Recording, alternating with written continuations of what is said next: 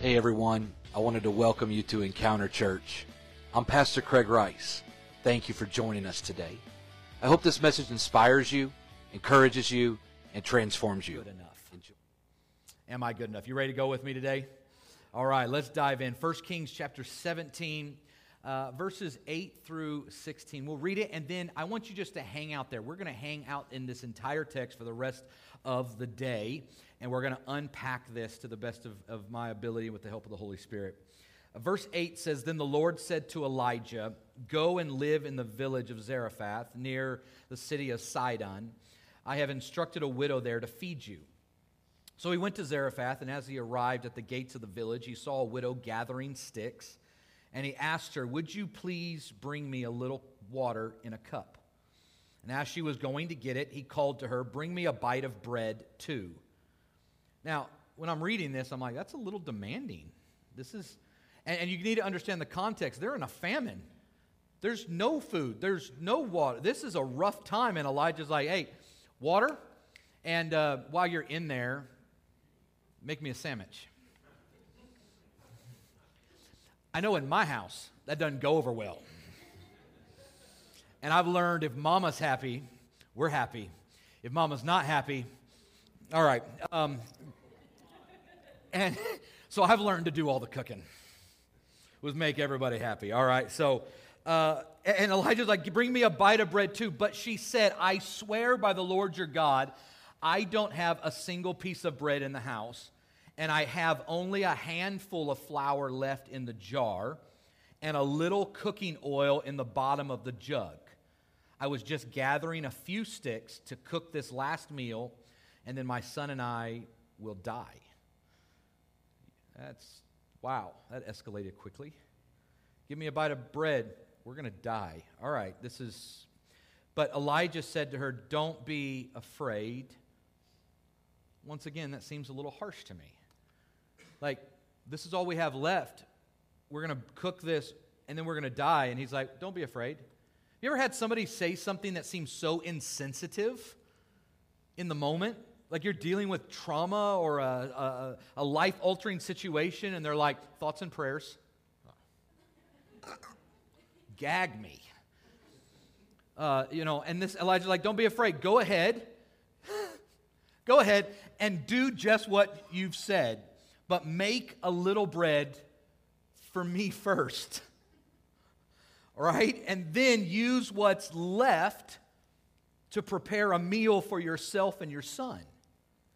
For this is what the Lord, the God of Israel, says there will always, someone say always, there will always be flour and oil left in your containers until the time when the Lord sends rain and the crops grow again. I want to ask the question today are there any leftovers? Are there any leftovers? Father, I thank you for the moments that we have shared, the encounter of the Holy Spirit we've felt in this place. We pray that, God, as we leave here, that you would challenge our hearts, change our minds, empower our spirits by the help of the Holy Spirit. In Jesus' name, everybody say amen. amen. Everybody say, My mind is open, my heart is ready, I receive it, I believe it. Do it, Jesus. We are getting into one of the most joyous times of year. My daughter started playing Christmas music last week. In parenting don't prepare you for moments like that.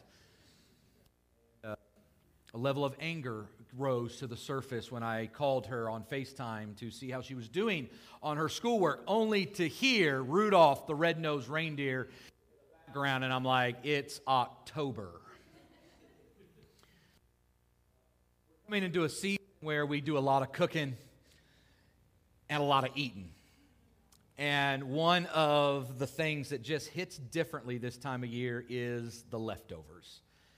Anybody with me on that? There is something special about going to the fridge the day after Thanksgiving and grabbing a Hawaiian roll and throwing some leftover turkey and gravy, some mashed potatoes, some green bean casserole. I'm messing with you. This, you're hungry now. I got you. And throwing it on your plate. There's just something about the season and the spice that gets soaked into the leftovers. But have you ever had a meal so good that you didn't have any leftovers? Or maybe you just didn't, you were in a season that you didn't have enough for leftovers. A season that you didn't have enough for leftovers. The question that I'm asking today, the primal question is Am I good enough? And the other questions that this brings up, because you may ask it in a different instead of saying, Am I good enough? You're like, that, I've never asked that question. But maybe you've asked this question that really unpacks the question Am I enough? Am I good enough? Do, do I matter? Do I have the right to exist? Why is life and everyone always against me? And I would say this today that those questions actually aren't kingdom questions. Uh, they are worth traps that can cause you to hustle for value instead of being locked in on your value. They cause you to work for value, to see that your value is connected to temporal things, to people's praise, to their ability to recognize, for your ability to have more of, and we connect our value and our worth to temporal things that have really no lasting eternal value. They're just worth traps. They get you stuck. Our world is infatuated with worth traps. And the reason why we are living in the, one of the biggest mental health crises that our world has ever seen is because we have created systems and ideologies and comparisons uh, in social media, in our jobs, where we work, what we do, with the people that we're around, to the point where we feel like we are not good enough based on what we have or don't have. Whether somebody actually saw us or waved at us or not. And our primal fear with, am I good enough? Or I enough? Or do I matter? Or do I have the right to exist? Our primal fear is to be negatively thought of, to be criticized. We're living in a world that is constantly on the edge of the next latest offense. How can I be offended today instead of how can I make a difference today?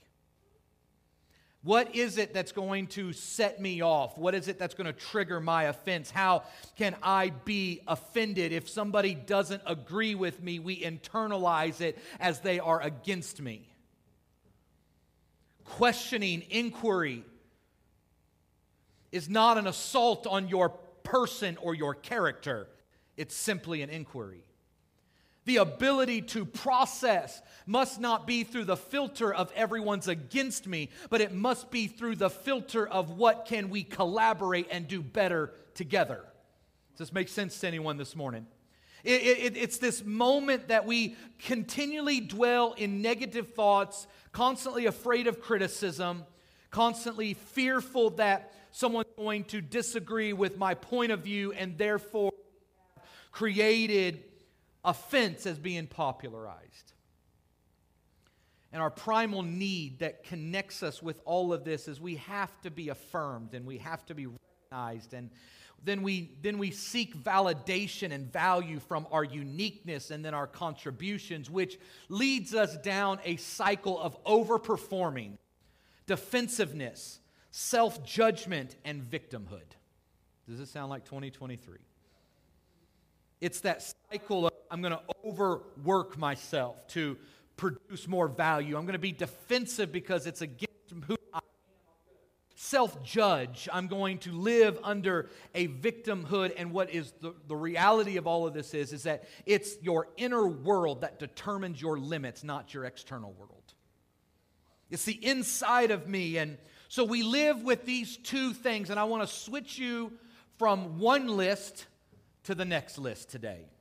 The first list is we live our life with a lot of self abandonment, life abandonment. And life abandonment sounds like this Why even try?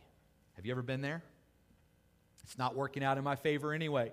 It's not going the way I wanted to. I, my, my job seems to just constantly be running up. My relationships seem to just uh, always run dry. I'm never enough. I don't. So why even try? Uh, I wish I was someone else. Have you been there? I, I see everyone else succeeding or going forward or doing things I wish. And, and I'll, I'll tell you right now, Instagram's a cruel place filter something until it doesn't look like real thing anymore. And all we do is we see the highlight reel and not the behind the scenes. We can take the nice picture of the house, but we really don't look at the dog poop in the backyard. You, you see in today. I wish I was someone else. The grass is always greener on someone else's lawn. I wish I was someone else. It's, it's all their fault. We pass the blame. We shift it to someone else. We don't take any ownership. Uh, it's, I failed, so I'm a failure. These are language, it's words of life abandonment, or maybe it's the place, someone please come rescue me. And I want to take that list with a kingdom perspective and switch it to life ownership. And this is the list that I think we should function with under a kingdom perspective, and that is this I can do hard things. I can do hard things. Hard things falls under the category of what Paul said all things. I can do all things through Christ who gives me the strength, right? So hard things is under all things. I accept myself and my flaws. My life is my responsibility. I failed, I'm learning. Not I failed, so I'm a failure. I failed, I'm learning. And then I will allow God to do a healing work. I will allow God to do a healing there's a lot of times I want to heal myself and I don't know how to do it. And so I will self medicate, and self medication always leads down paths that you don't want to go down.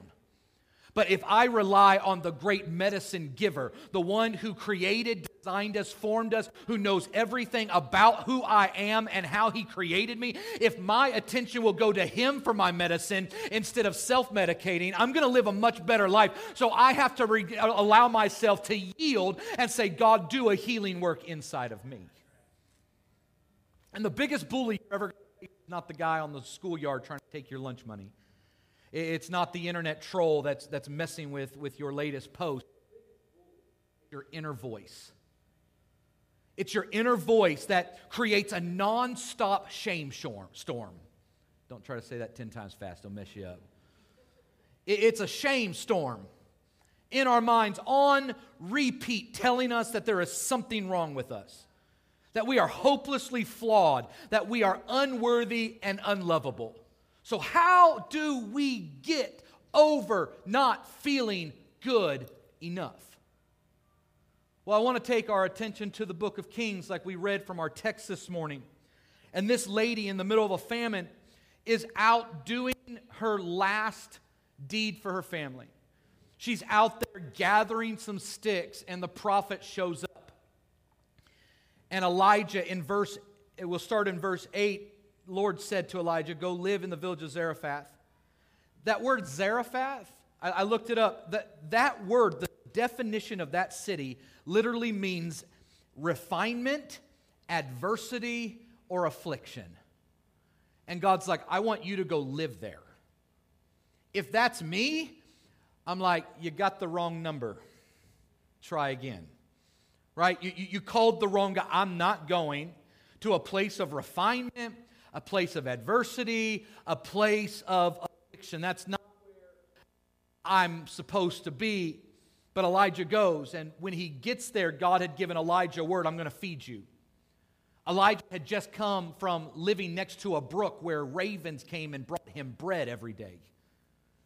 An unexpected miracle from an unexpected place. And now God's like, now I want you to move to Zarephath, live there, and you're going to be fed, and there's going to be a widow woman there who's going to take care of you and the first person he sees is this widow, and she's gathering sticks. And he looks at her, and what does he say? Go bring me. All, I'm, all I want is a little, a little water in a cup. What's interesting about this is the language behind this. And I want to show you the, the thread throughout this text today. He said, Just bring me a little water in a cup. Do you see the, the, the smallness of what he's asking? She did not hesitate for the little water. She went right away because she had enough water in her house to spare and give it to him. The confrontation did not happen until Elijah asked for something she did not think she had enough of. Her first statement, I'll go get the water. I, I, I got a little water in a cup. I, I, can, I can do that. Elijah's asked her for what he knew, what he knew she had. She had a little water in a cup. Let's start there, child of God. God is going to and he's going to ask. And, and some of us are looking for our worth in other places. But what is it that you actually have, that you are doing well, that you know inside, you know God loves you? Let's start there with a little water. Let's start with just what we know, what we are connected to, the, the little thing that we have. It may not be a big thing. And oftentimes we get caught up in looking for the big thing that we forget the little things. You and I, because you woke up this morning, that was a miracle. Some of you have lived lives of addiction and you are here today and you are sober and you are clean. That is a miracle. Some of you have dealt with health situations that should have taken your life, but you are here today. That's a miracle. Some of you should have been divorced some things should have fallen apart. Some of you contemplated killing yourself, but you're still alive and you're breathing. That's a little, that's some miracles today. Some of you, your businesses should have failed through 2020, but they went on and you're here today still able to thrive. It's a little miracle. It's a little something. Some of you, your family should have been decimated, but you're here today and you're rebuilding your family. And here it is, just a little bit. I'm reminding you, some of you should have lost your jobs because, yeah, you were a bad employee one day, but God gave you grace enough to change some attitudes, and you're still working, you're still thriving. God's got some things. I want to point back to the small little things that we need to remind ourselves I've got a little water in a cup somewhere. There's some miracles I need to go back and refresh. There's something in my house that God's given me. It's just a little water. You want to get over this, this feeling that I'm not good enough. Let's look at what God has given you that's good. Oh, God will give you good things, and we forget because it's not a lot. Elijah did not say, Go bring me a gallon of water. You know why? Because he couldn't have drank a gallon of water in that setting. And often we are looking for the excess in connection to blessing, when oftentimes blessing comes in the small that leads to the overflow. And if you'll start looking for the small things that God has given you, that God has blessed you with, that God has provided for you. Some of you are in a bad season right now. Some of you are at, at a loss right now. You don't know what the next day is going to happen. You've dealt with some horrible things over the last few years, even this last couple months, maybe this last week, and you are walking in here feeling completely depleted, empty on your last leg, don't know how you're going to make it tomorrow. And I'm reminding you from the Word of God, God is saying, I want you to go back to the house house and I want you to look for the small things, the cup of water that you still have there. What's, what's the small thing? And then Elijah said this as she was going to get it Bring me a bite. He did not ask for a full loaf, although that would be amazing. He didn't say, I want a full cake, ice it, candles on it. It's my birthday today, actually. That's not what he said. He said, I just want a bite. Do you see the language here? A small cup of water, a bite of bread. And that's when she said, I swear by the Lord your God, I don't have a single piece. I don't have a single piece of bread in the house. I only have a handful of flour in a jar and a little cooking oil in the bottom of a jug. And I was gathering a few sticks to cook this last meal, and then my son and I will die. I want to remind someone today that there is still a handful of flour, there's still a little bit of oil, and there's still a few sticks. We constantly measure what we have left or what we have little of. I have only a little bit of patience today. All I have is a little bit of faith today. I don't have much, I don't have a lot.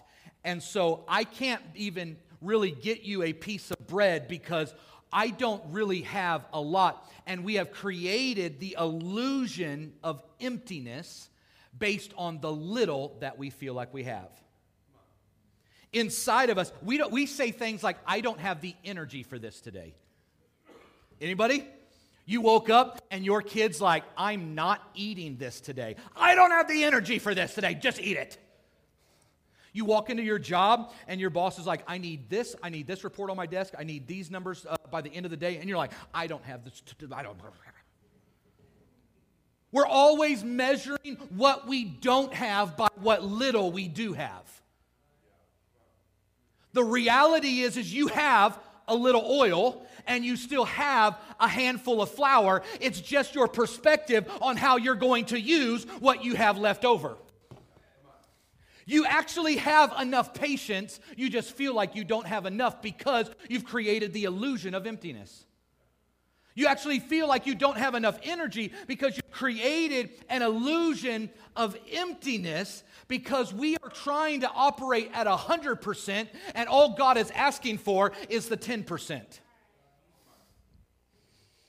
Some of us are overworking ourselves, trying to reach 100%, and God's like, all I'm wanting is just a little bit of water.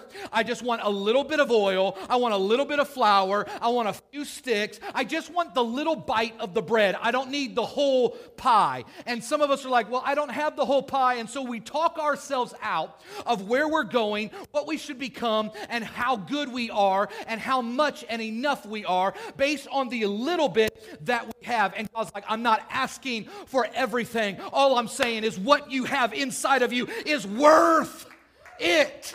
It matters what little, the energy you have, use it for the kingdom. The patience you have, use it for the kingdom. The faith you have, use it for the glory of God. It doesn't take much in moments like that for you to quit because you have created the illusion of emptiness. We're just going to use this and then I'm going to die. I'm going to use this last bit of energy, and then I'm, I'm done. I'm going to use this last bit of patience, and then I'm done. I'm, I'm out of the picture. I'm not enough. And what you're doing is you're quitting and operating from a limited, fixed mindset. Because the fixed mindset says, this is it, and you can't get any more. The fixed mindset says, when you use all of your energy, you cannot get any more energy. The fixed mindset says when you use all of your patience and all of your strength and all of your kind words for the day, because there's a limit, at least in my life. I've used every kind word I have, so I'm not going to say anything else the rest of the day. When I've used all of it, we believe because we have a fixed mindset that that's it. Nothing is coming back to this. And so we are very careful to hold on and reserve and save what little we have because we don't know when we'll get replenished again. And what we've done is we've actually revealed that we are in a spiritual famine because we have forgotten to trust the one who brings the rain, and we have expected ourselves to produce the crop. We're working. The reason why we don't feel good enough or we don't have enough is because we're trying to produce a crop that God wants to water before you harvest it. And what you believe about yourself is often connected to your mental measurements of what energy you have, the strength you possess, the drive, the patience to handle the circumstances. I grew up, and uh, I shared a little bit of this at man camp, but I'll, i feel just to share it with you today. I, I grew up um, not feeling good enough.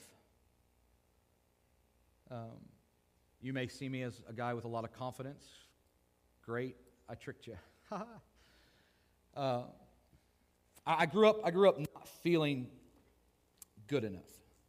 I, I lived under the shadow of my dad, who uh, is a professional musician, a recording artist, um, a, a, man who was incredibly gifted in, in, in music. Um, and I would often have, and so I, I, would, my mom started training me on the piano at four years old. Have you ever tried training a four year old on anything? Very frustrating. I'm not a piano player.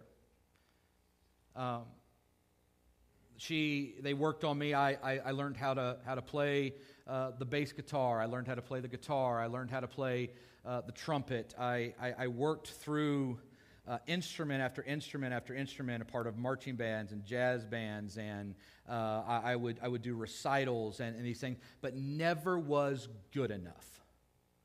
My dad was very, very particular, very um, militant in, in if you made the wrong chord, we've got a problem here. In fact, I remember uh, someone playing at a camp meeting we were at one time, and he couldn't stand it anymore. He walked on their stage and tuned their bass guitar while they were playing in the song. That's my dad.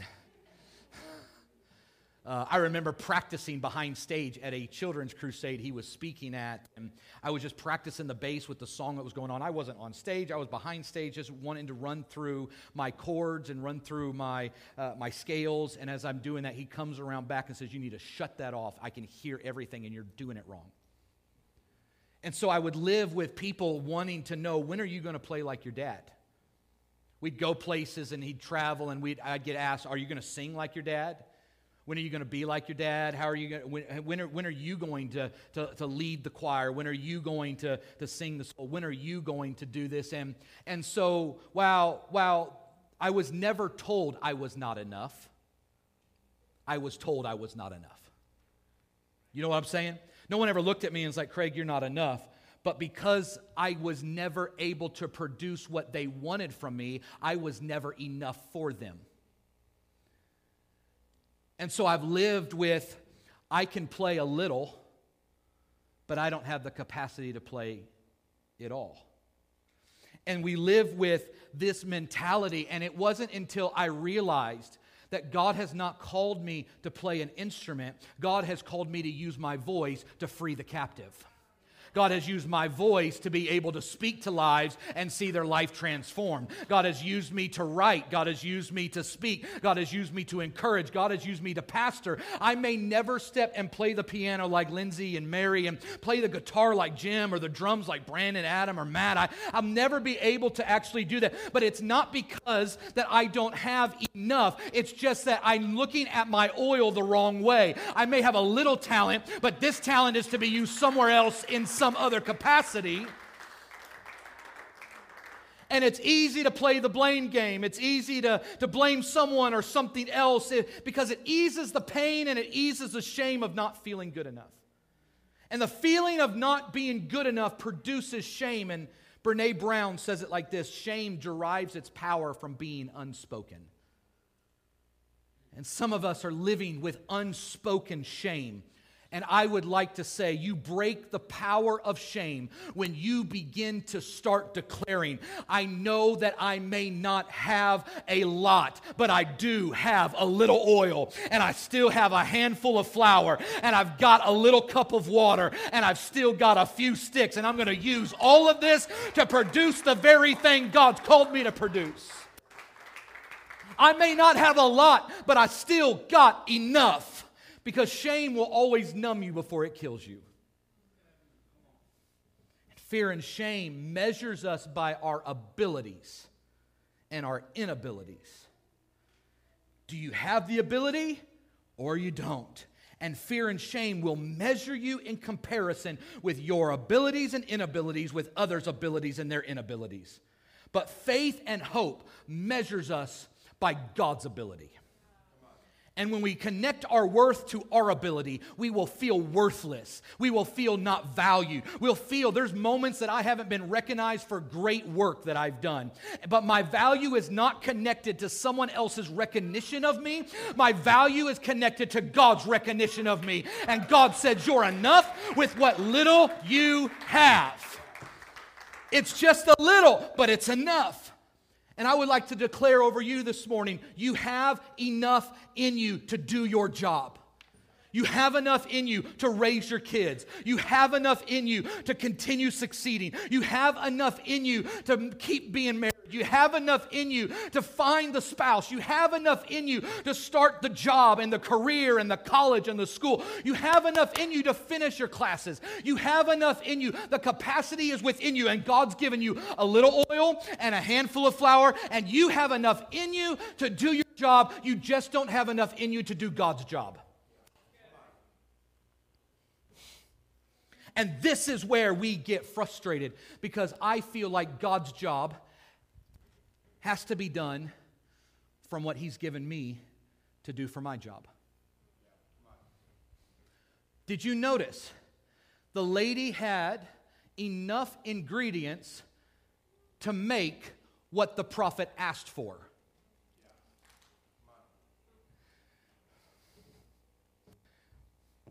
She had enough ingredients to make what was asked for.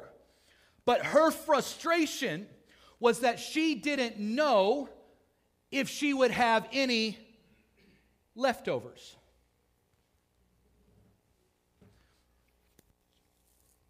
My third and final point is this today. You've got a word, so start using what's left over. You've got a word. You've got enough in you to do your job, you just don't have enough in, it, in you to do God's job. And Elijah said to her, Don't be afraid. Go ahead and do just what you've said, but make a little bread for me first, a, a little, a little bread. Then use, everybody say this with me, use what's left. To prepare a meal for yourself and your son, for this is what the Lord, the God of Israel, says there will always be flour and olive oil left in your containers. You see, the reason why we doubt God is because we have watered down the word always. You always are against me. No, they were one time. You're always so negative. No, they were one time. You always do this. Have you ever had that argument with your spouse? Come on, anybody in the uh, this is what keeps us employed. Uh, you always, you always burn the meatloaf. No, it was one time. In our house, you always cooked chicken and made it purple with grape applesauce. No, it was one time. I won't tell you who did it, but it, it's it. You,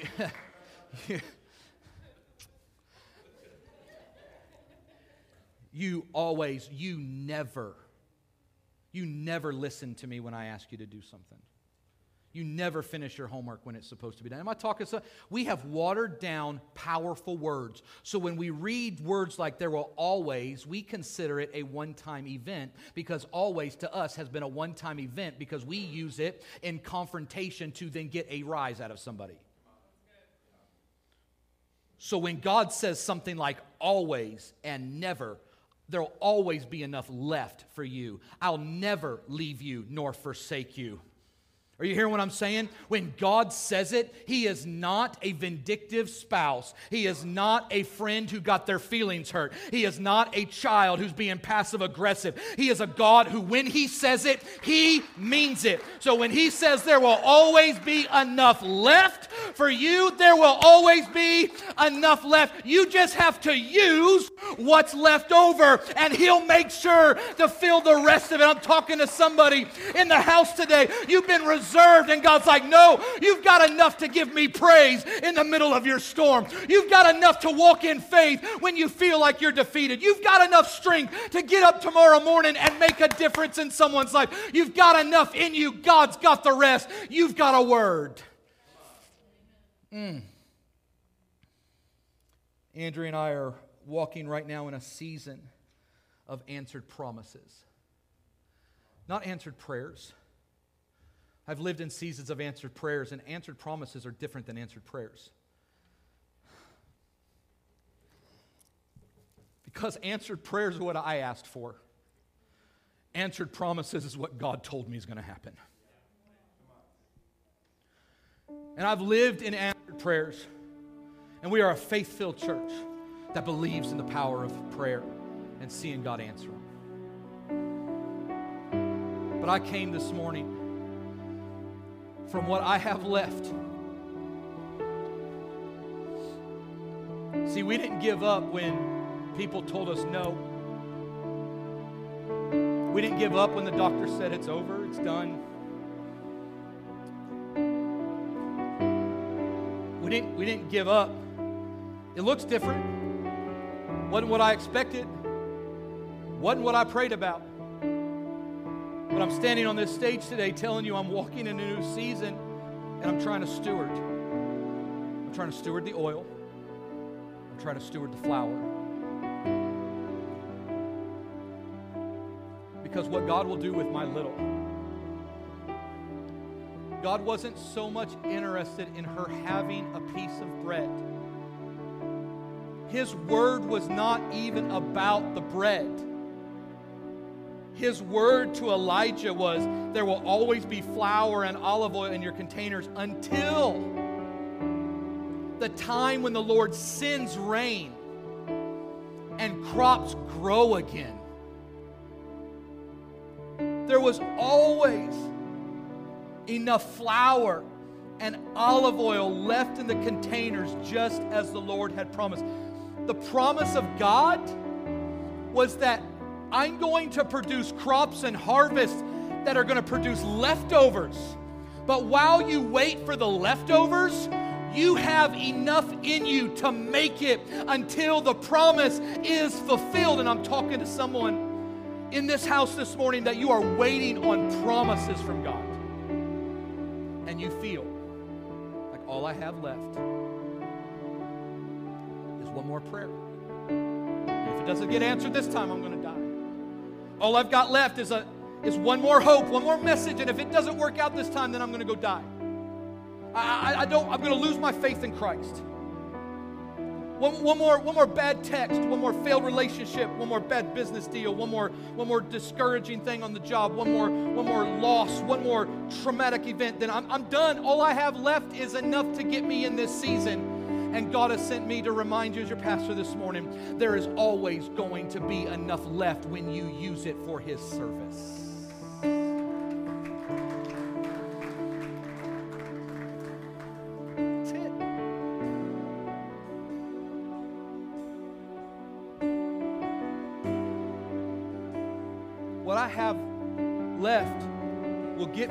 My job. God's given that to you, it'll always be there but it's the ability to surrender and say, I'm going to use the oil and I'm going to use the flour like you asked. And then you allow God to bring the rain and the crop.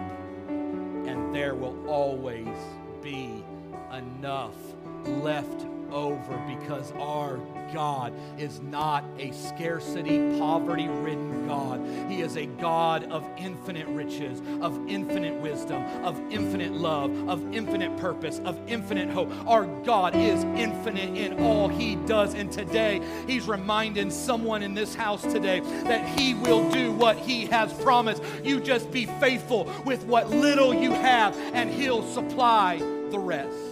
Can we put our hands together and just thank Him for that promise today?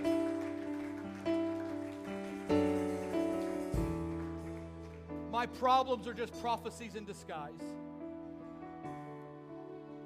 God's got a word. God's given us a word. God's given you a word. God's given your family a word. God's given you personally a word. But I'm walking in problems. I'm walking in problems.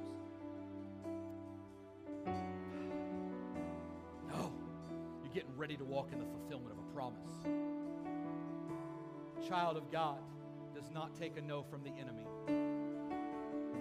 when God has given us the ultimate yes. Because that bully in our mind is going to tell you you'll never have enough. But God's word said you'll always have enough. Come on, will you just will you raise your hand and say, I will always have because God said. God's going to fill in the spaces where we see not enough is where he becomes more than enough. I don't feel like I have enough. No, you have enough. In fact, in Christ, you are enough. This is enough. But what he wants to do is add the more than enough. He didn't promise that you'd have a little joy. He said your joy would overflow. But I have enough oil of joy right now to get me through this season into the promise of, of, of the fulfillment of what he has said. And then that becomes the overflow. I don't produce the overflow. He produces the overflow. I don't produce the crop. He produces the crop. I don't cause it to rain. He causes it to rain. And that empty space, the empty space between not having enough and Him overflowing it, the empty space of what you currently have and what you want to have, is the space where God works. And I always allow more space for God to work than I work. Someone needs to hear the word this morning. I always allow there to be more space for God to work than for me to work. And in moments of my illusioned emptiness is the places where God works the best because God will always fill vessels that are empty. He'll always repair vessels that are broken. He'll always mend hearts that are crushed. He'll always set at liberty the captive that is bound. He'll always do it because there's always enough with Him. And if you will start with the belief, if you start with the belief that you're not enough, you're going to skip past the best parts that God has put in you.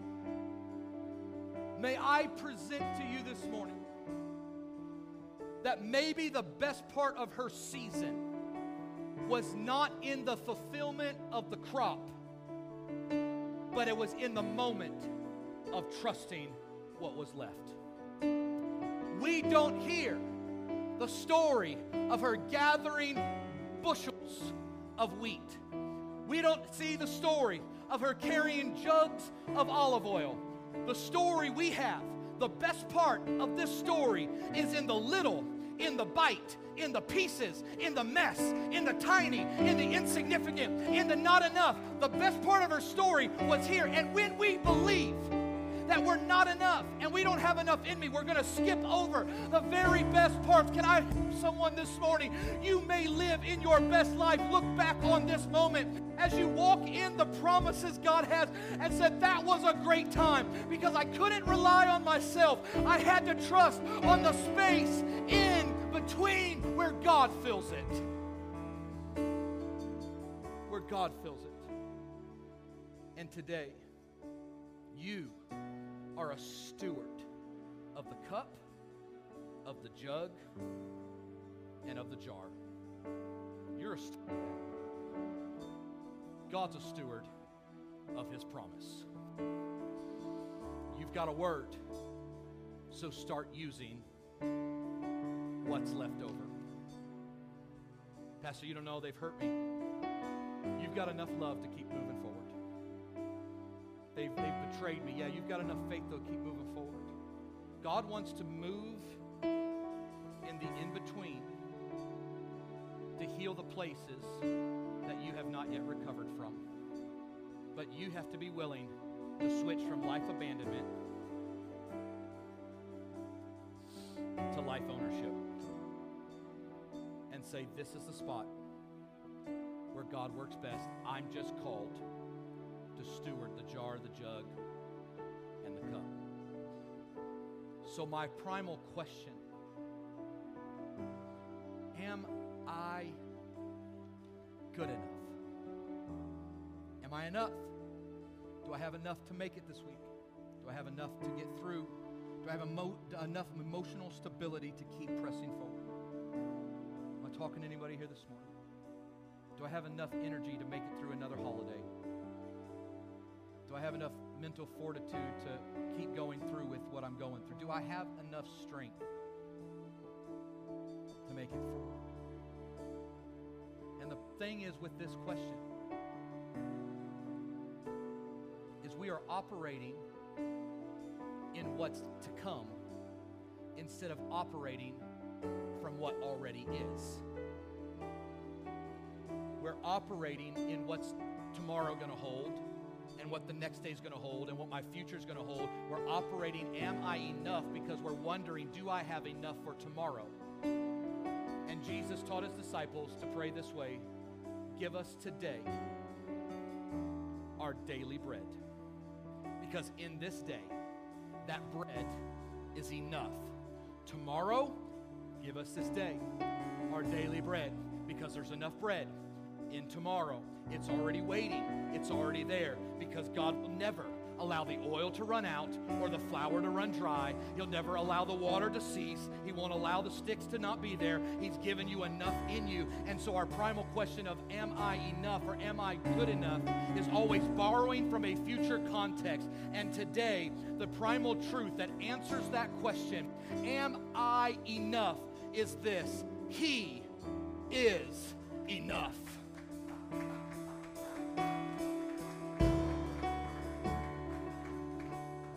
Because in your mind you'll never be enough. But in His eyes and His heart and His life and His purpose is that He is always enough and there will not be anything that will run dry. Today is your day. You've got enough in you. He's given it. Let's put our faith in the space in between and trust Him with His job. Come on, will you lift your hands as you stand all over this room? And will you just make that declaration? He is enough. Come on, will you shout it with me? He is enough. One more time. He is enough. Come on, if you believe it, will you put your hands together and just thank Him that He is enough.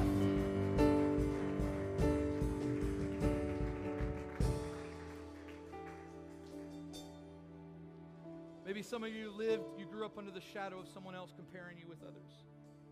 And like me, you just you were never told you weren't good enough. You just felt like you weren't good enough. God wants to free you from that today. And he wants to heal you and heal your heart and realize it's it's not about what you have enough of, but it's about yielding to what he is enough of. I'm going to ask our prayer partners to come and as they come this morning, I'm going to ask our, our heads to be bowed, our eyes closed today. And I just feel like there may be somebody here on this line of faith wondering if you want to follow Jesus or, or not. Maybe, maybe you've been away, you've, you've walked away from the Lord, but and you have felt like you're not enough. God will never love me for the mistakes I've made and the past I've been a part of, the abuse I've struggled with. God will never love me because I'm living in shame. Today, shame's power gets broken when I declare God is enough. That the parts of my shame come down. That, that barrier comes down when I start giving Him praise for the good that He's given me. And today, maybe you're battling with that shame. I, I failed, I messed up, I've, I've gone backwards. Or maybe you're here and you're like, I'm, I'm surprised he didn't strike me with lightning when I walked in this building. If he knew all the sin, the thing is, he does know all the sin. He does know all the issues. And he loves you in spite of those things. And he has given you enough to make it through. And today, may I introduce you to a word called grace. And that grace of God will save you from your sin because the sacrifice that Jesus gave when he gave his all. He didn't give a portion, he gave his entire life for you and for me so that we might have eternal life with him. And in moments like this is our opportunity to say, I need a fresh start. I want to move forward. I want to be saved. I want to say yes to Jesus, and I want a great life. So I'm going to pray over you, and I'd ask you to pray with me.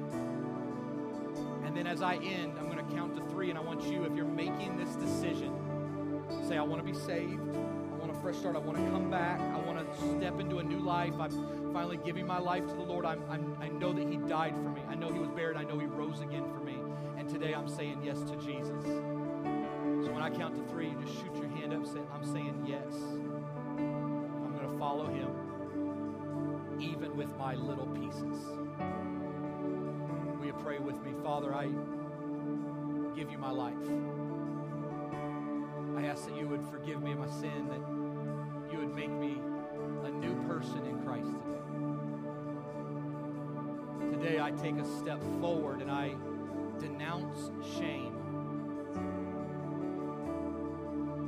I put shame in its place by declaring that you are my Savior today.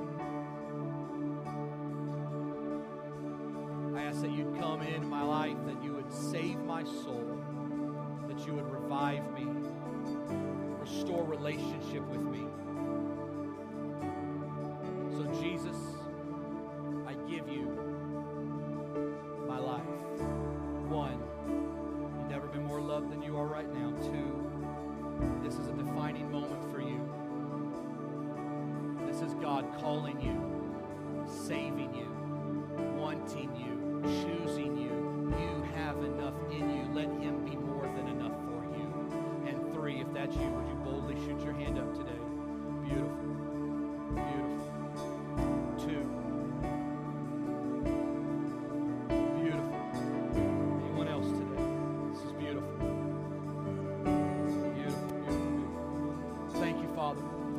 Happened in this room.